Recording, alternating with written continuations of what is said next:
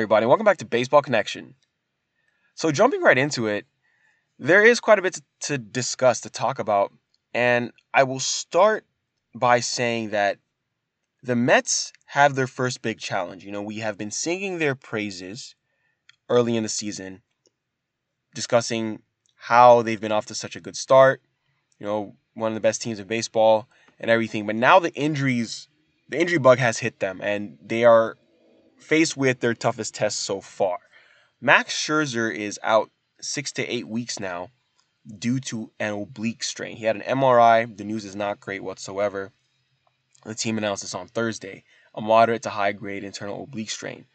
And he's going to be placed on the injured list alongside Jacob DeGrom, who's already there. And Tylor Megill is also on the injured list. That's three, their three best starters are on the IL right now. That's a brutal blow for the Mets, who are currently 25 and 14 and hold a six game lead over the second place Phillies in the NL East. And, you know, Scherzer pulled himself out of the game when he felt some tightness when he was pitching the other day.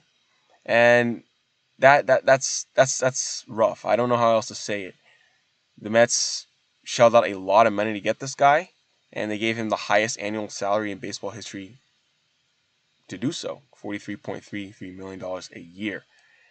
And the Mets are now going to rely on Chris Bassitt and Carlos Carrasco.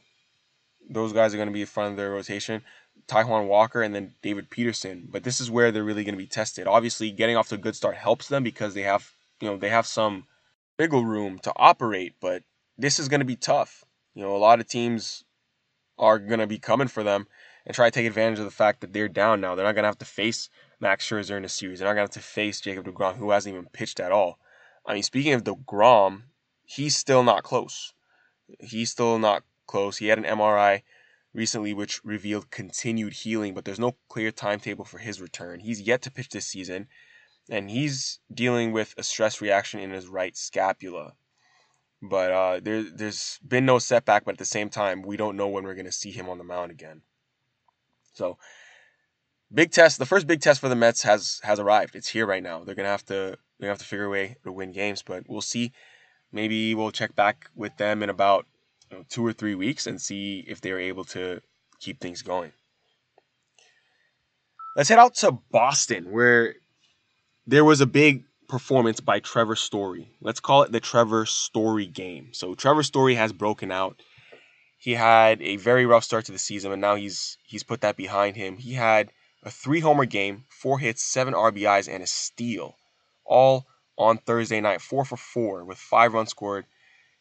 This is on Thursday night against the Seattle Mariners, and Trevor Story has woken up because coming into this game, a lot of Red Sox fans are asking questions as to what did they get themselves into signing this guy to a six-year, $140 million deal.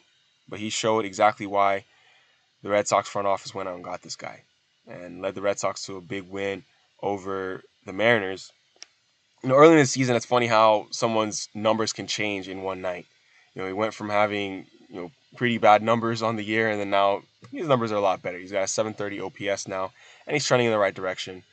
But you know, over the past few weeks, Story has been hitting a lot better, and the Red Sox need that. The Red Sox have been playing a lot better over the past few weeks. Coincidentally, you know, much of the reason why they struggled in the beginning is because outside of Devers and Bogaerts, nobody was hitting. But now you're starting to see Story hit more. You're starting to see um, JD Martinez has been hitting too. You know, other guys are are picking up the slack, and it's reflecting, and they're winning more games. And who knows? They might find their way back in this thing. Interesting development coming out of St. Louis. So the Cardinals are promoting two of their top prospects, Nolan Gorman and Matthew Liberatore. So Nolan Gorman is their number two prospect. He's a left-handed hitting power bat. That's what you're getting with this guy.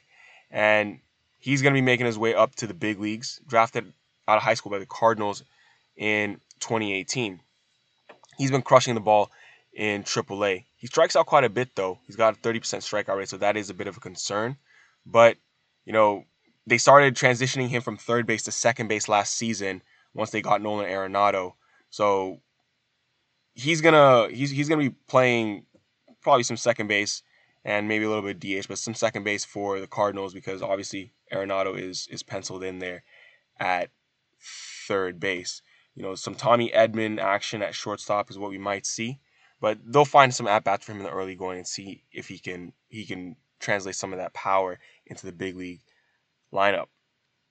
Matthew Liberatore was drafted by Tampa Bay three picks before Nolan Gorman. So he came over to the Cardinals as part of the Randy Arozarena trade, actually. So he's a 6'4 lefty. He checks in as the team's number three prospect, and he has a 3.99 ERA at AAA since the start of the 2021 season.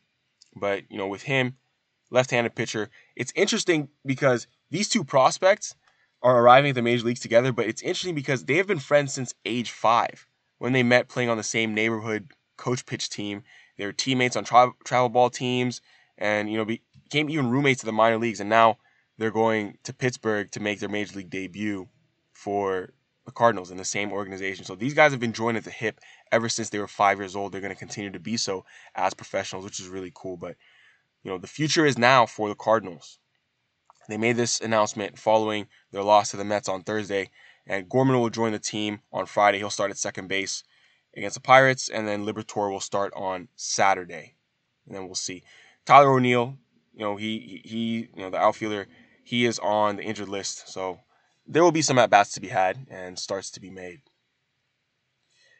In other news, there is an ace out in the desert in in Arizona that we're not talking about. His name is Zach Gallen. Okay, so when when the D-backs need a win, they can they can hand the ball to Zach Gallen and they can get out of the way.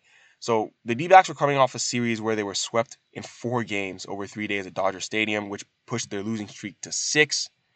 And someone had to put a stop to it. They determined, or I guess Zach Gallen determined it would be him. And he came out as the winning pitcher in the D-backs 3-1 victory over the Cubs in Chicago. And now Gallen has a 1.14 ERA through seven starts. That is the second best mark in franchise history through seven starts. Zach Gallen has always been good. You know, we, we first saw him when he came up as a Miami Marlin, and then he was traded just after his rookie year in that Jazz Chisholm deal. I would say both both deals have worked out for each team. You know, the D-backs have been happy with the return, and the Marlins have been happy with, with the return. They just needed different things. The Marlins had a lot of good pitching already, and they needed, you know, a shortstop, and, and, and they got their guy. And the D-backs needed good pitching, and they got their guy. But keep your eye on Zach Gallen. This is a this is a guy who's going to be in the All Star team if he keeps it up. He's off to a very good start, and not getting a lot of love because he, or not, not getting enough love, I would say, because he plays for you know a, a mediocre team. But this is somebody who definitely needs that recognition. So you got some prospects on the way to the big leagues. Got some got an ace out in Arizona. You got Trevor Story turning things around. The Mets faced with their first big test of the year, but those are our updates for now as we head into the weekend. Great weekend series on tap. Enjoy them. Hope you enjoyed this. If you did, please share it with someone who'd be interested, and we'll see you next time on Baseball Connection.